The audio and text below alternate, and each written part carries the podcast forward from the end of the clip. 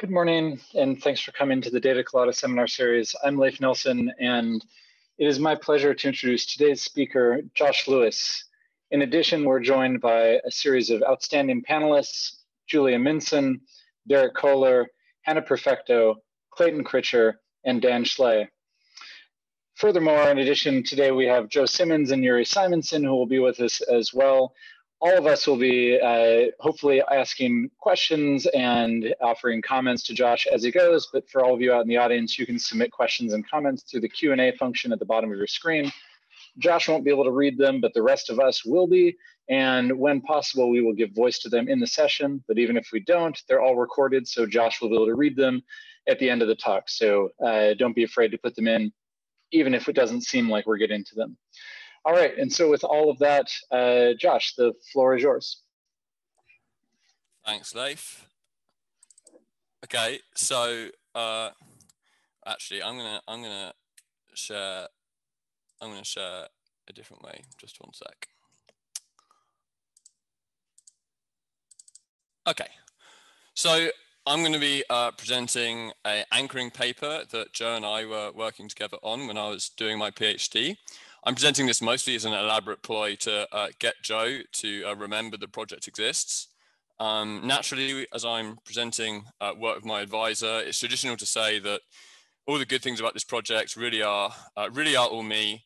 Um, but if, if, there's anything that seems a bit off, any jokes that don't land, any dodgy p-values, uh, any gratuitous sites of intuitive confidence, I tried to talk Joe out of it, but um, but yeah, he insisted. So, all right, I'm going to start by just uh, going over uh, what anchoring effects are and the classic account of them, uh, which is insufficient adjustment. Okay, so imagine, for example, that you are estimating the length of the River Nile in miles, and absent an anchor, uh, you'd make an estimate at that blue arrow. But now imagine that before you make this estimate, somebody asks you whether the length of the Nile is longer or shorter than a high anchor of 5,000 miles. According to the traditional insufficient adjustment account of anchoring, uh, you would start adjusting your estimate from this anchor, but insufficiently. So you'd stop adjusting before you get to your unanchored estimate and end up estimating something higher than that unanchored estimate. And this could either be because the adjustment process is effortful, it could be because your uh, numeric scale is distorted by the anchor, it could be because of extremeness aversion. Either way, these are all kind of dry cognitive accounts. And I'm going to try in this talk uh, to add another perspective on anchoring and to um, to to kind of motivate this and uh, describe what I mean. I'm actually going to start by uh, showing you a video of a trust exercise. Now, as you watch this video, uh, see if you can see the kind of analogy uh, for, to insufficient adjustment. Fall and we're just it'll be an exercise in building trust uh, between one another so harrison if you don't mind going first uh, step up here on this chair and close your eyes all right and then everybody fill in and we're going to ask you to fall and then they will catch you so you have to trust us. So i'm going to count to three. Just relax and fall okay? One two three. No wait no no! Okay, in anchoring, as in trust exercises, direction matters. Uh, so to, to see what I mean by this in an anchoring context, uh, let's go back to the same example as before. Now, recall that you're asked this question of, is the Nile longer or shorter than 5,000 miles? And the traditional anchoring literature kind of presumes you'll adjust from the anchor in the right direction. But of course, as long as the anchor is in kind of the range of plausible values, you're not going to know, uh, first off, whether the true value is higher or lower than the anchor. In which case, it's possible that because, well, the Nile is a very long river, you might actually adjust your estimate higher than the anchor, even though without the anchor, you would have estimated something lower. And if you do this, this is going to cause an even bigger anchoring effect and could have been explained by uh, insufficient adjustment alone. Okay, so the plan for this talk first is just to get a rough sense of how prevalent are these opposite direction adjustments. Then I'm going to offer a theory of how people decide in which direction to adjust from anchors. And then I'm going to uh, go over some kind of practical implications of this. All right.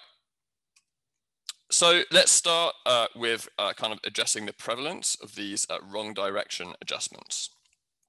To do this, I'm going to use a, uh, a relatively uh, neutral estimation task.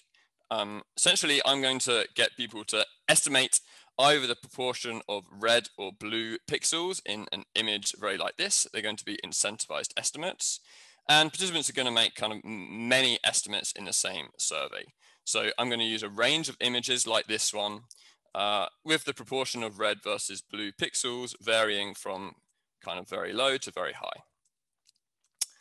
Okay, so that's uh, all the images. There, there, were, there were 20 images I, I showed you in total. Uh, what might not have been obvious there is that uh, there are in fact only 10 images. I just showed you each of the 10 images twice. Because these are just scrambled pixels, it's really hard to recognize if you've seen that same image twice, which is cool because it allows us to get a within subjects measure of the anchoring effect. So one time when we ask people to estimate the proportion of red or blue pixels in that image, there'll be an anchor. And the other time, uh, they'll estimate the same thing without an anchor. And that allows us to not only to measure kind of the anchoring effect for each observation, but also to see whether they're adjusting from the anchor in the same direction as their unanchored estimate or in the opposite direction. Okay, so to remind you, participants make incentivized estimates of the proportion of red or blue uh, pixels in each image. And the correct answers uh, range from about 7.5% to 92.5%. So we have a kind of range of correct answers. Uh, in, to select the anchors, we ran a pre-test with about uh, 200 participants, and we basically um, uh, selected anchors for each each stimulus uh, from the fifth percentile, 15th percentile, eighth, through to like the 85th percentile and 95th percentile of pre-test estimates. Okay, so I'm just going to give you an example of uh, what participants would see in the anchoring condition. So they'd see the image, uh, in the middle of the screen there, I have the uh, higher or lower question, uh, are more or less than 64.5% of pixels in this image red in this case. Now we'd only uh, need to uh, ask this question for the anchored estimates in the uh, unanchored condition, of course, they just wouldn't answer that question. And then finally, they'd give their answer in a text box like that. Okay, again, the idea of this is just in a relatively neutral uh, setting uh, with kind of diverse uh, range of correct answers and anchors, uh, just to see how often of the time are people adjusting their estimates from anchors in the opposite direction of their unanchored estimate. So, uh, sorry, oh yeah, go on. Yeah, go on. Uh, just do, do, you offer them any explanation for why you're giving them that percentage estimate? Why they're being asked? Are there more or less than 64%? I'm mostly wondering whether they think that's informative. Uh, no, we don't give any uh, any indication. So I think in this study, it's plausible they think the anchors are informative. Thanks. Josh, can I ask another question? Yeah, go on. So, kind of conceptually, what do you think is happening um, with the unanchored estimate? So, like, do they, is your idea that there's an unanchored estimate that's sort of hanging out in their head before they give the second anchored estimate and it's just sort of like vague and they don't say it. And if they have something in their head, then why would they adjust in the opposite direction of it? And if they don't have it in their head, then what do we mean by an anchored estimate?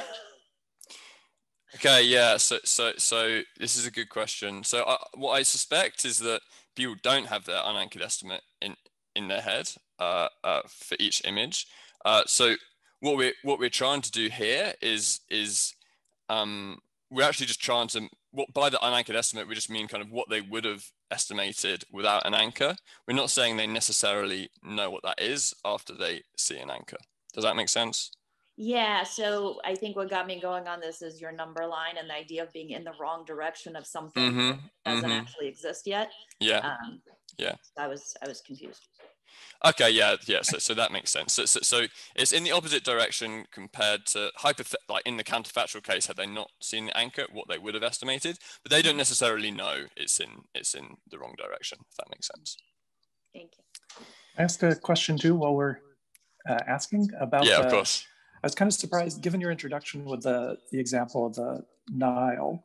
Mm-hmm. I was kind of surprised to see you chose uh, like a judgment that's on this kind of bound scale like that from yeah, yeah. zero to 100 and it seemed like particularly if you want those different percentiles of the you know distribution of estimates like if the if it's like a target where it's 92% red pixels Mhm. and then you want to get the 95th percentile of that distribution aren't you going to gets kind of crowded on that end of the scale right it seems like it's Yeah. a difficult area to work in so i wasn't sure what the rationale was for that Yeah, so um, uh, the ni- kind of one of the nice things about, about percentage estimates is it's uh, reasonably easy to uh, get quantities that are kind of unambiguously high and un- unambiguously low, which we'll we'll kind of uh, talk more about later. The other nice thing about these things is that there are correct answers, so we can kind of analyze accuracy as well, which I won't go through too much in this talk. Um, but essentially, you're you're you're right that, that like the high anchors get uh, get relatively kind of kind of for a ninety percent estimate. Yeah, the high anchors are kind of re- relatively uh, bunched together, and for a uh, and the low anchors can be a, a bit more sparse, so they're kind of skewed a bit. Um, that's not going to matter too much for for uh, what I'm going to show you.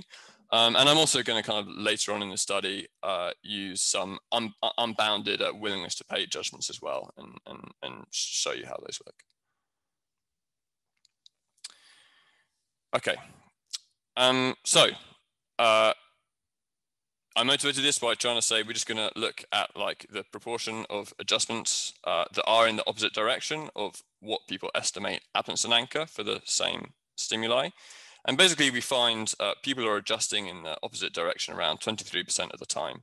And because there's kind of a lot of observations, we're estimating that uh, relatively precisely. Okay, so I'm not going to uh, uh, for this data, kind of try to offer an account of, of exactly why and how they're adjusting in the wrong di direction yet. The point of this is just to say this is happening frequently. It's uh, it's happening kind of more frequently than would be kind of would happen by chance, which you can show by kind of permutating the anchors. It's happening more more frequently than be predicted by a kind of pure insufficient adjustment type account, uh, which you know wouldn't predict that you get these estimates in the opposite direction. Uh, but there are potentially other factors that could cause this kind of result, like noise. Uh, the point is just to uh, motivate that it's important to understand uh, how people decide which way to adjust from anchors. And doing so should help us understand when anchors are most influential and generate some uh, uh, implications of anchoring. Okay, so go on. Josh, one more question. Sorry. Yeah. Uh, so you asked them in the anchored uh, in the anchored version if it's higher or lower than the anchor, right? Mm-hmm, mm-hmm. Uh, have you looked at how consistent their response to that is with the estimate they give in the unanchored version of the question? So I can't remember the looking at the uh, uh, looking at that question instead of the uh, final estimate. Uh, but I would presume it's fairly similar to the estimates. So, so, so, it would be kind of odd if if if they're saying, say, I think it's higher than say 63%, but then they're giving an estimate that's lower than 63% on the same page. Um, so I think most of the time it will just be it will just be uh, consistent. So often they will give a, a, different, a kind of inconsistent response to the higher or lower question uh, uh, compared to their unanchored estimate. Does that make sense? Yeah, so then the idea of adjusting in the wrong direction could be sort of interpreted as like adjusting in the wrong direction relative to what they just said to the higher lower question. Yeah. Oh, okay. So yeah, so that's that's uh uh yeah. So I haven't I haven't thought about that, and I can uh, I can have a look at how similar the anchored estimates are to to the higher or, lo or lower question. Um, but yeah, in, in I was trying to define adjusting in the wrong direction in this case, or at least in the opposite direction relative to the uh, unanchored estimate. So they have an unanchored estimate, they have an anchored estimate. uh, and we're just trying to see if those if those two things are on kind of different sides of the anchor, then we'd say the estimate is adjusted in the wrong direction, or the opposite direction at least. So Josh, uh, just um, to take a, a, one small step back, so all of this is under the presupposition that people are adjusting. Mm-hmm, um, mm-hmm, and there's been somewhat mixed evidence in the literature about whether or not adjusting occurs. Um, you know, one complaint I've always had about this literature is that researchers often study anchoring under the assumption that adjustment occurs, and they oftentimes don't build the theory around how does the judgment occur without the presence of the anchor. And this call, calls back to Julia's earlier question. Mm.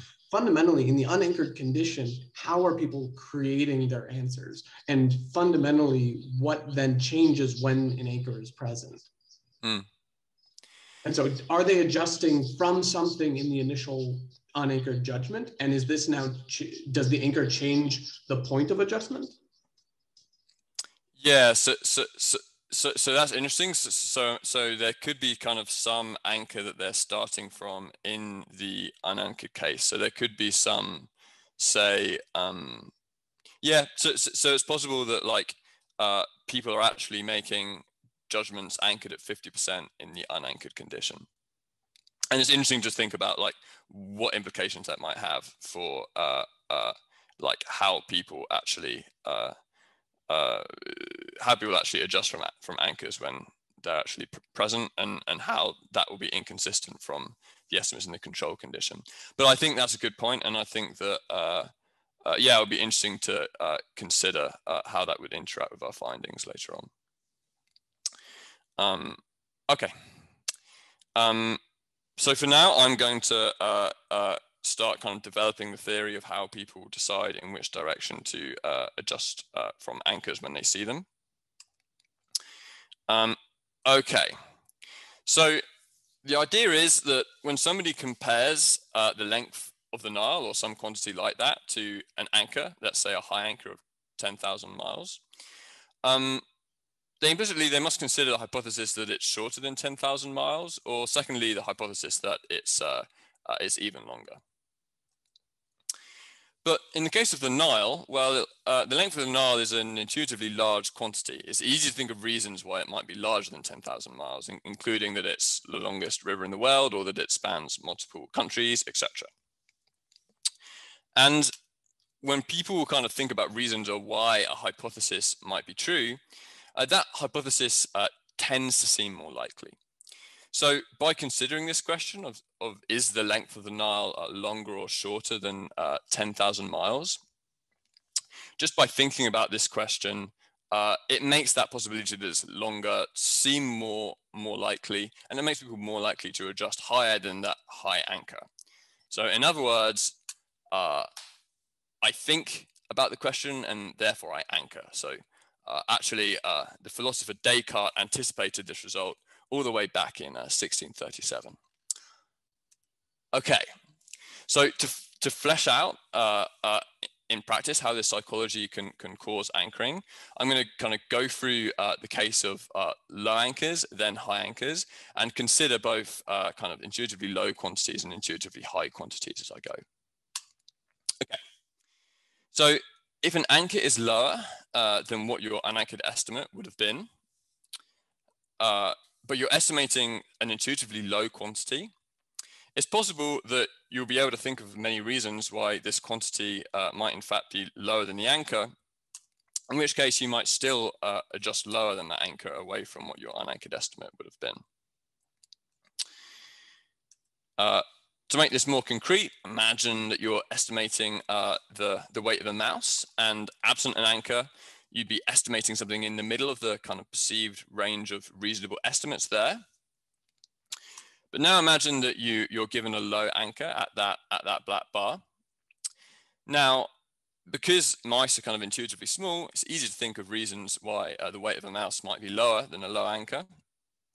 So it's possible that you might adjust your estimate from that anchor lower, uh, causing an even bigger anchoring effect uh, than could be produced by insufficient adjustment alone.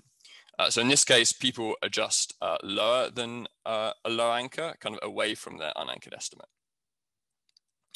But now consider the case of a relatively low anchor compared to the range of reasonable estimates, but paired with an intuitively high quantity like the weight of an elephant.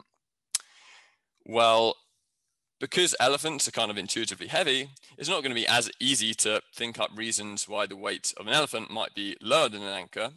So in this case, we probably expect people to adjust upwards from the anchor towards that unanchored estimate.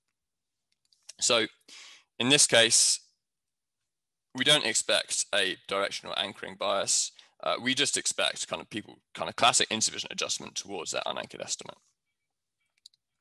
So either people are adjusting kind of lower than the low anchor or their adjustments are kind of consistent with the unanchored estimate. So kind of on aggregate, we're going to get a bias towards uh, adjusting lower than low anchors.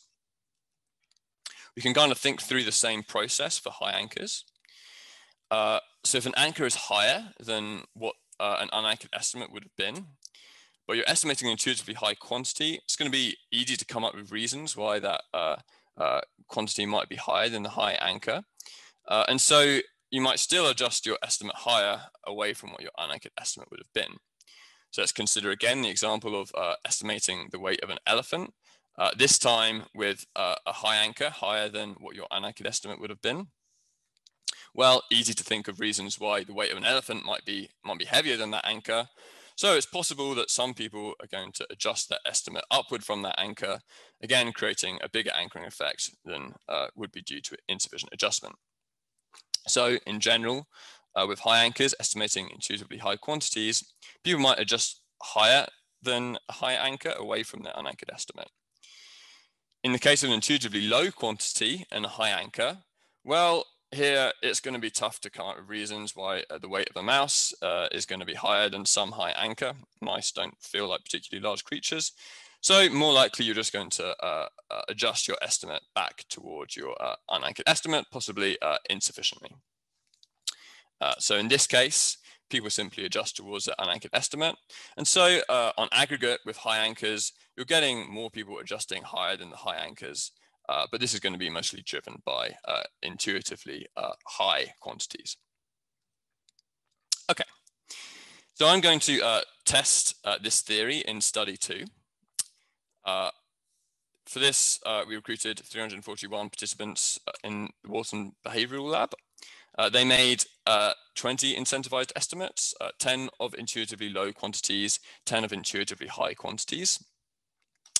There were three within subject conditions. So either people made unanchored estimates, or they made estimates with a low anchor or estimates with a high anchor.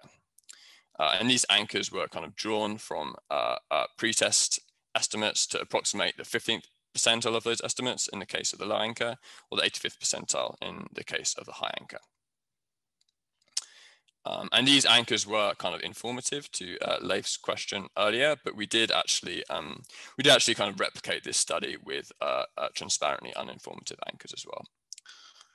Okay, so uh, in terms of the design, uh, uh, in the case of estimating an intuitively low quantity, we might ask, well, what percentage of American adults have PhDs?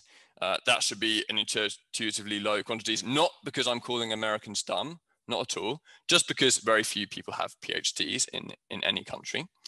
Uh, now, in the low anchored condition, uh, we'd, before people answered this question, we'd first ask, uh, do more or less than 2.5% of American adults have PhDs? In a high anchor question, we'd use something like 22.5%.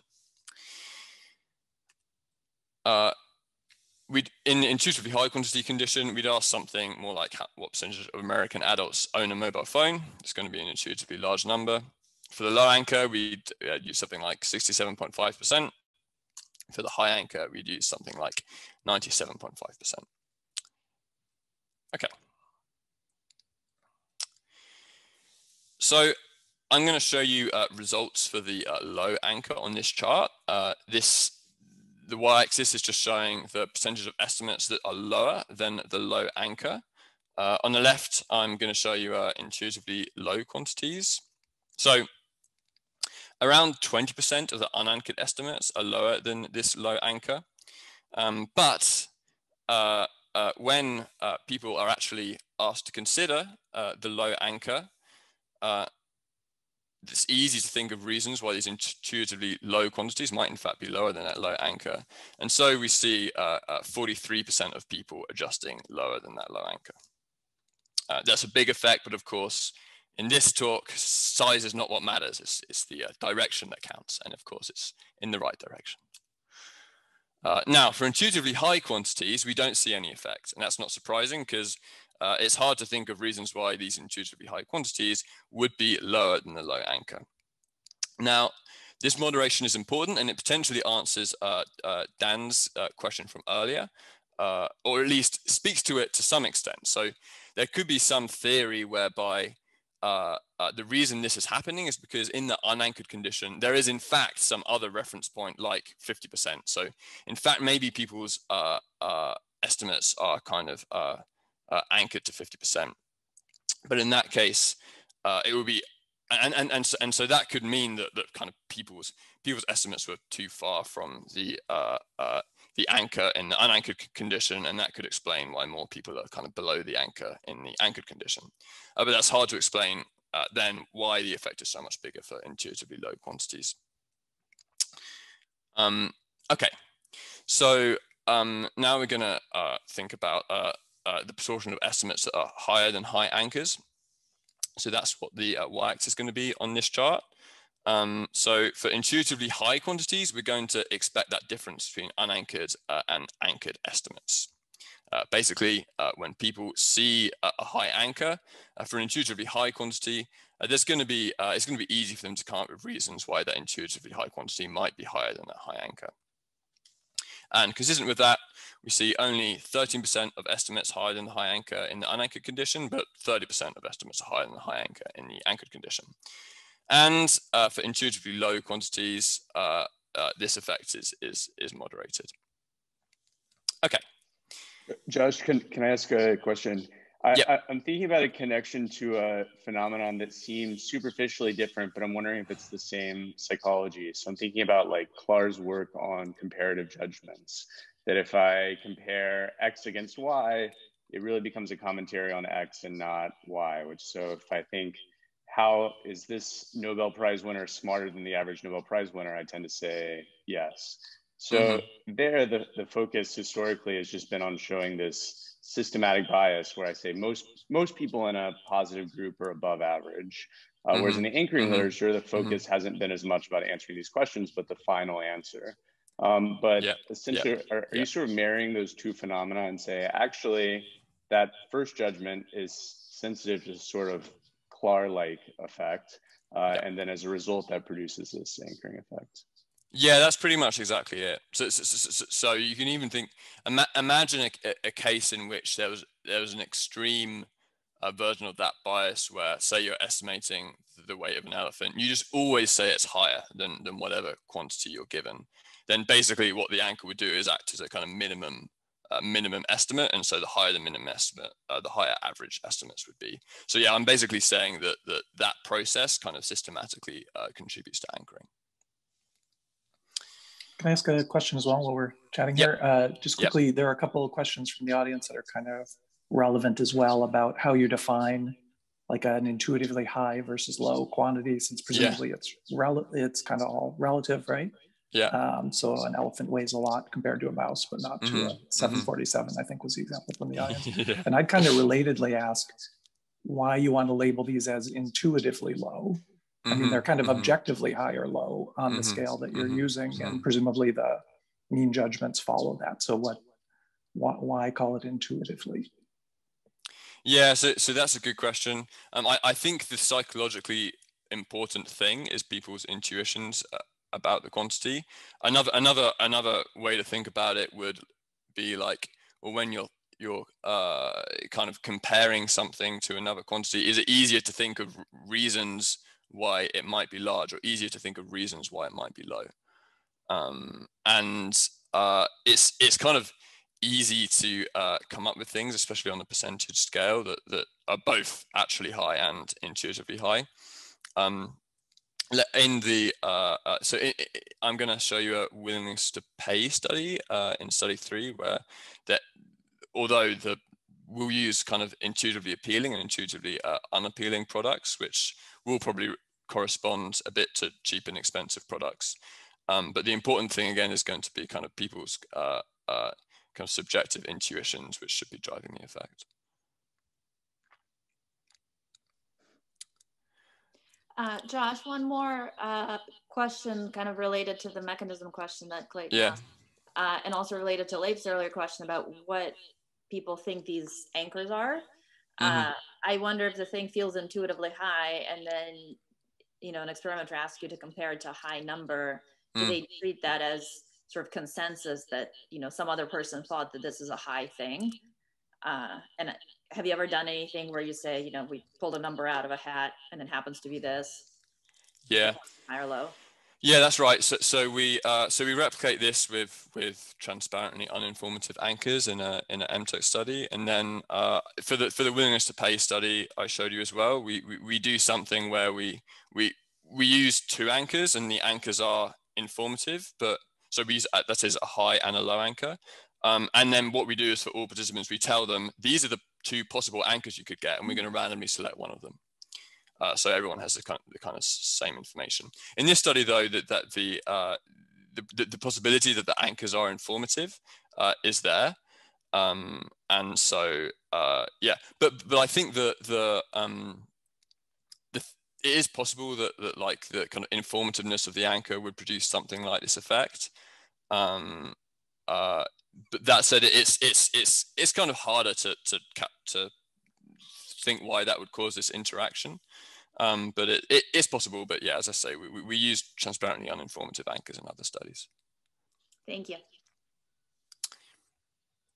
Okay, so uh, so we have some like account of like when people are most likely to adjust uh, in opposite uh, direction of unanchored estimates, or at least when they're likely to adjust higher than high anchors and, and lower than low anchors.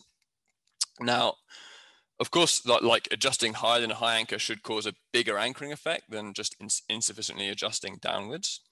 And so this pattern should help us say something about when anchoring effects will be largest.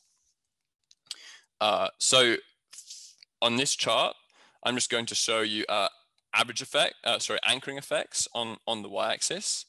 And uh, I'm going to do this analysis separately for kind of uh, the intuitively low quantities on the left and the intuitively high quantities on the right. Uh, and I'm going to uh, compare the effect of low anchors versus control and high anchors versus control uh, for each of those kinds of quantities. Basically, what we're going to expect is for low anchors uh, for intuitively low quantities and high anchors and intuitively high quantities, that's when anchoring effects should be largest and to uh, and to one of kind of uh, points uh, I think Derek uh, made earlier.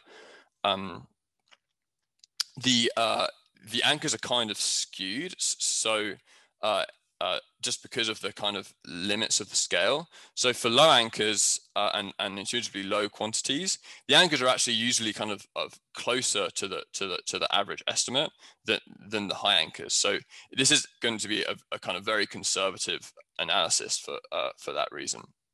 Essentially, what we find is that for uh, low anchors and intuitively low quantities, we get uh, larger anchoring effects uh, and and high anchors and intuitively high quantities, we get high anchoring effects.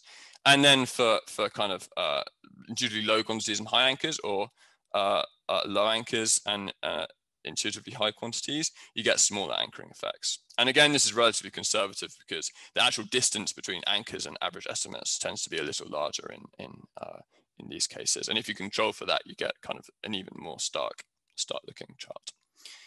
Um, by the way, we can also do that that that same analysis uh, for study one, which is even cooler because you can actually see that you can decompose the effect of the intuitive, uh, sorry, from insufficient adjustment and uh, and changing direction. So again, I'm going to show you kind of the, the exact same uh, chart as before. Um, the anchoring effect in percentage points is going to be uh, the y-axis. And then I'm going to show you uh, the effect of low and high anchors versus control for both situations in which the correct answer was low and the correct answer was high. Again, so this is confounding people's intuitions about uh, about the quantities with the, their actual value, which that's how I'm manipulating it for now. Um, basically you see the, the same pattern. It looks a little more pretty than before. Um, but basically you get these kind of big anchoring effects for low anchors and, and, and kind of low correct answers and high anchors and high correct answers. Um, and these relatively small anchoring effects for for uh, uh, for situations in which the level of the anchor doesn't kind of match the uh, people's intuitions about the quantity. Okay, so to recap so far, um, when anchors and uh, people's intuitions about quantities are kind of both high or, or both low, uh, people often adjust from anchors in, in the wrong direction. And this causes kind of more bias than can be explained by insufficient uh, adjustment alone. Okay, so now I just Josh, want, oh I, yeah, go on. Can I jump in? I, I, I kind of want to come back to, to Dan's point from earlier about the question about whether adjustment is actually happening. This, this is going to be one of those kind of more comment than a question, but I'll, I'll, I'll invite you to, to comment. But yeah, go on. I, am wondering whether in, in some ways you, you, you don't really care whether there's a real process of psychological adjustment that right, really your effect depends on people committing to that first question, which then logically constrains how they respond to the second question. And then you kind of don't care whether there's some mental scooting down a, a number line uh, or or not. Um, so, in, right, and mm. is that right? In that sense, you your your account doesn't really depend on taking a position on how much adjustments actually happening. Uh, no, yeah. So, so, so, so this is kind of neutral about adjustment in the case of of a given anchor. I think if, if I kind of understand Dan's point correctly, then uh, it's partly that in, in that it's basically one critique of this, I think, is that in the unanchored case, it's not actually an unanchored case. There's just another anchor and we don't know what it is. And so maybe people's estimates, for example, are anchored to 50%. Uh, in, in which case, maybe part of the reason we seem to see more people uh, adjusting kind of higher than high anchors, for instance, uh, is that in the control condition, actually people's estimates are, are anchored to, uh, to, to 50%. And, and so actually it's those control estimates that are biased. Um, so, so in that sense, I, th- I take Dan's point as kind of, a, I, I would almost describe it as, as a, as a confound. So I think that what that says to me is basically that that showing that people disproportionately adjust lower than low anchors and, and higher than high anchors kind of isn't sufficient for this theory. And and, and I think it, it kind of underlies the importance of the the moderation by uh, whether the quantities are kind of intuitively higher or, or intuitively low. So just to offer a, a little clarification on my earlier point, uh, just because it's come up a few times. Um, I, am not supposing that there's, say, uh, a set of well-defined other exogenous or even endogenous anchors that are true to all people, but that people have other information that goes into the, into the judgment. That is, people can make these judgments without the presence of an anchor, and you give them an anchor and then the judgment changes. It doesn't mean that they're engaging in a fundamentally new judgmental process. It's just that the regular judgmental process that they would normally engage in in an unanchored context is the information is changing. And so when you think about what you've laid out here, the intuitively large and intuitively small, well, for it to be intuitive implies that the decision maker has information about elephants and, you know, Nobel Prize winners and things like that. And so um, I, I, suppose I, I, think what a lot of these questions are asking is, um, where in this framework are you talking about the information that the decision maker has in hand when you are talking about, say, intuitively large or intuitively small things, you're necessarily implying um, differential information about the stimulus.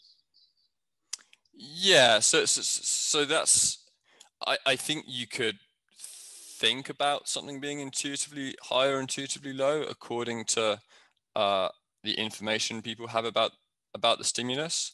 I'd say that's that's so of course for like high versus low quantities um, uh, there's kind of necessarily different information. Uh, so in the case of like, I'm so I'm not sure exactly what the uh, what the what you're guessing at here. I I don't think so. so if, for example, in the case of like the the um, just estimating the proportion of, of pixels of one color uh, or another, um, clearly like all the information uh, that that people uh, could want for each stimulus is is on on the stimulus itself, especially in the case where we use uh, kind of uh, transparently random anchors. Um, and so I think I think like any effect of an anchor uh, is is hard to explain with kind of differential information, if that makes sense. Um, uh, okay.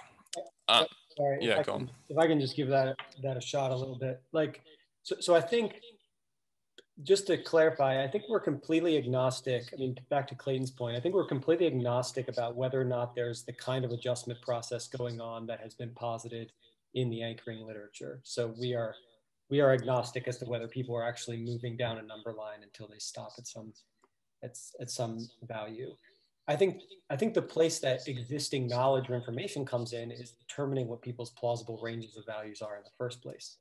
And so you I mean, I, I do think this framework for anchoring is very is very helpful to try to understand it. Like people have some vague, plausible range of values that they won't go outside of when they're making a final estimate. If the quantity is intuitively large, that range is going to be higher, and if the quantity is intuitively small, it's going to be it's going to be smaller.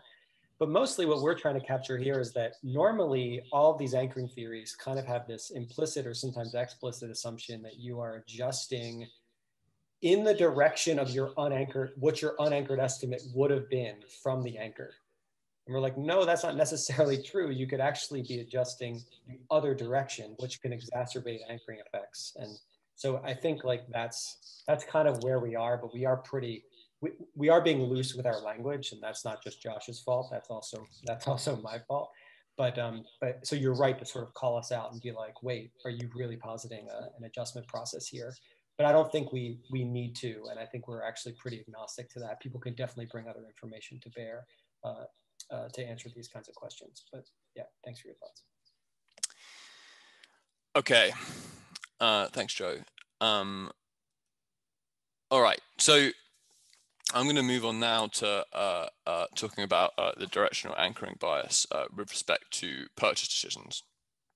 So there is a, a, kind of a bunch of uh, literature already on on kind of anchors and purchase decisions, but usually they're in in contexts uh, that are different from just there's a price and do you buy or not. So, uh, uh for example, uh, uh, Leif and Hannah with Minah have have have work on like anchoring and pay what you want contexts.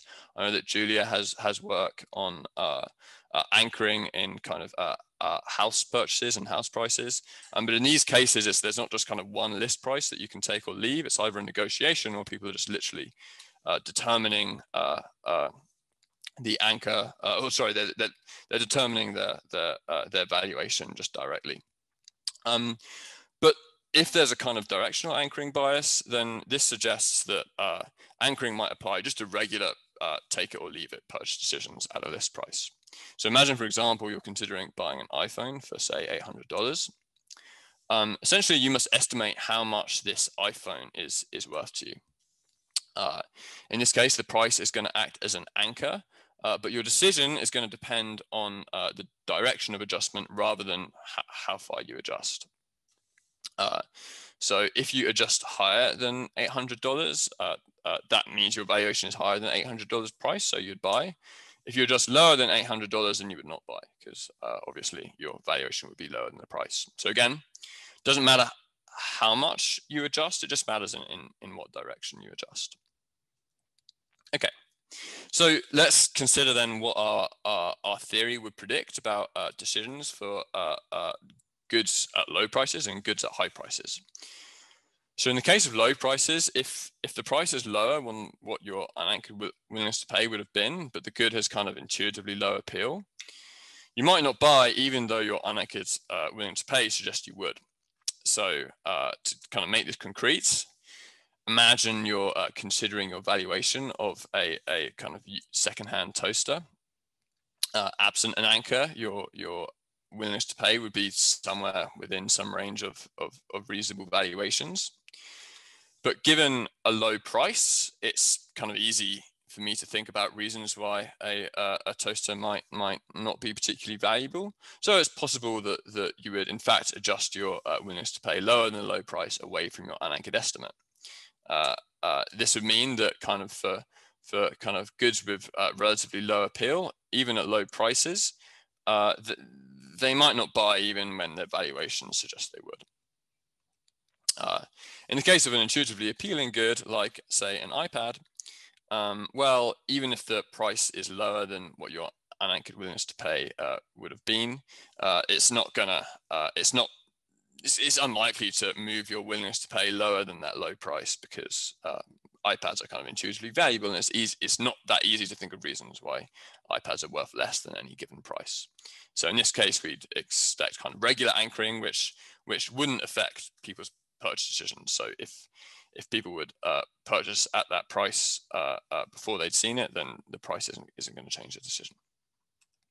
Okay, so high high prices in contrast are going to kind of show the opposite bias. So if the price is higher than your unanchored willingness to pay would have been, but the good has higher appeal, then you might buy even though your anchored unanchored willingness to pay suggests you would not. So using that same example uh, of the iPad with your unanchored willingness to pay in the middle of that perceived range of valuations, uh, if you're given uh, a high price this time, uh, well, easy to think of reasons why an iPad uh, it, it might be worth more than any given price. They're cool products. And so uh, you may adjust your willingness to pay upwards from the price, meaning that you'd, you'd buy even though your unanchored willingness to pay suggests you wouldn't. So in general, at high prices, if you're considering kind of goods with relatively high appeal, uh, you might kind of buy even when your willingness to pay suggests you wouldn't.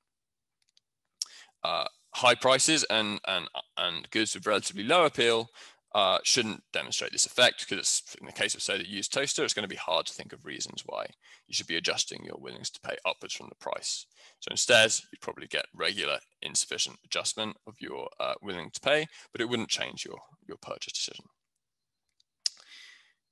So we're going to test these uh, hypotheses in study three.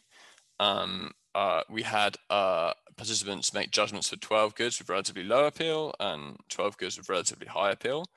Uh, we either assigned them to make uh, unanchored willingness to pay judgments, uh, or we assigned them a low anchor, or we assigned them a, a high anchor. There's actually some other judgments that they made with uh, where we just had them make hypothetical purchase decisions at that at those low anchors or high anchors, but I'll talk about that more later.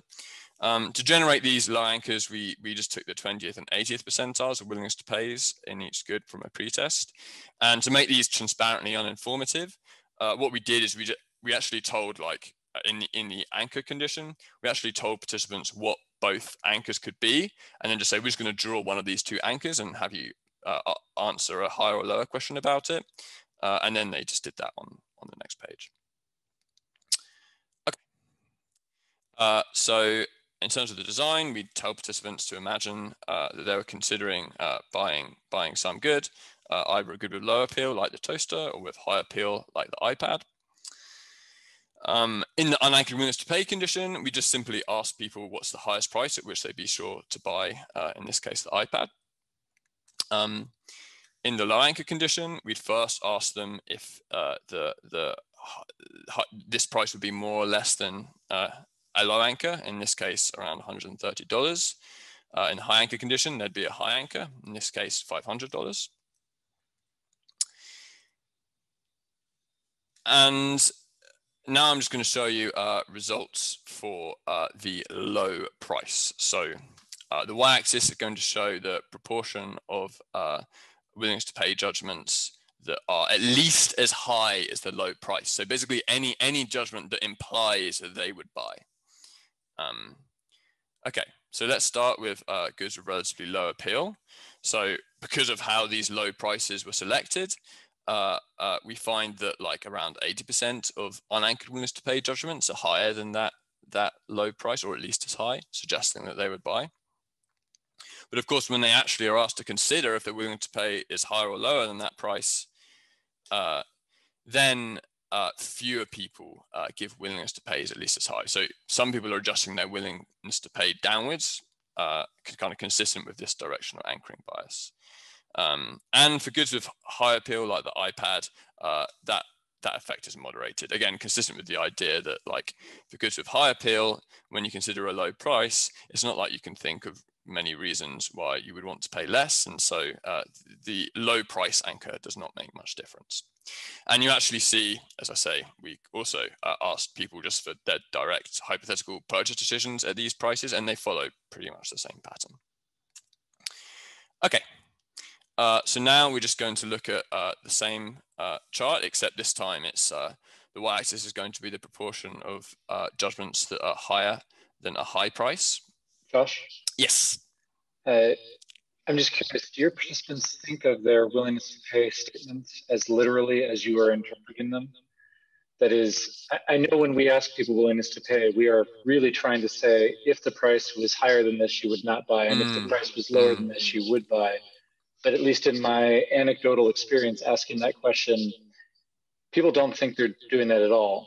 They're stating some abstract number that represents their conceptualization of how valuable is this on the market? How much do other people pay for it? How much can I sell it for on eBay? Whatever. And so I'm just curious if your participants, if you ask them the more straightforward question, okay, so would you actually buy this toaster? Would they all say yes in accordance with the price they just stated? Or would they say, no, that's not what I meant? Yeah, so so it's a good question about interpretation. Of course, very very, very literally, um, we we do ask the purchase decision question, and it, and it ends up looking very very much like the uh, anchored willing, willingness to pay question. Um, I think the uh, I suspect that in practice, many people are giving these kinds of skewed willingness to pay judgments, which are more about kind of maybe what they think they should pay. Um, it's complicated because, of course, we're asking them to uh, suppose they're in a situation where they're actually looking to buy something. Um, but the idea is by comparing anchored willingness to pay with unanchored willingness to pay, uh, we're at least using a willingness to pay judgment in, in, in all cases. Um, it's, I think, a bigger problem when comparing willingness to pay to, to purchase decisions. Okay. Um, okay. So, um, all right. Uh, again, y-axis here is just uh, percentage of willingness to pay judgments that are at least as high as uh, a high price. Um, okay, so let's start with goods with relatively high appeal. Uh, we find that around 12% uh, of unanchored willingness to pay is higher than the high price.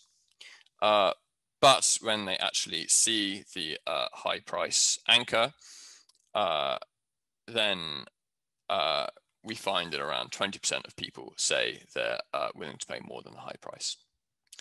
Um, finally, uh, goods with low appeal, well, they don't show this bias. So it's hard to think of reasons why something like a used toaster uh, might be more uh, worth any given price. And so we, we don't see this bias. Um, okay.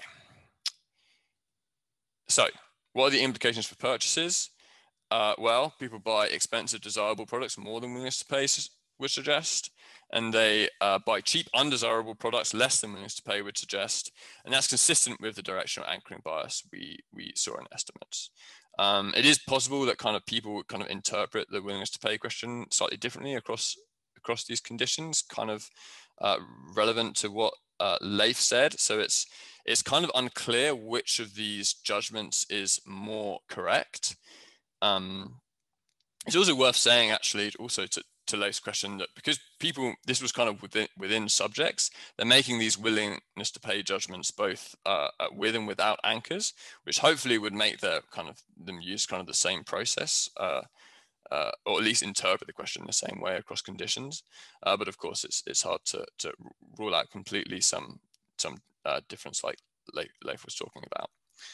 Um, now, one interesting question is which uh, which judgment is is better or, or more accurate. Um, now, it's it's of course hard to say, right? So it could be that yeah, valuations are, are kind of a more faithful re representation of what would actually be good for participants, or it could be that their their kind of anchored uh, willingness to pay judgments are better.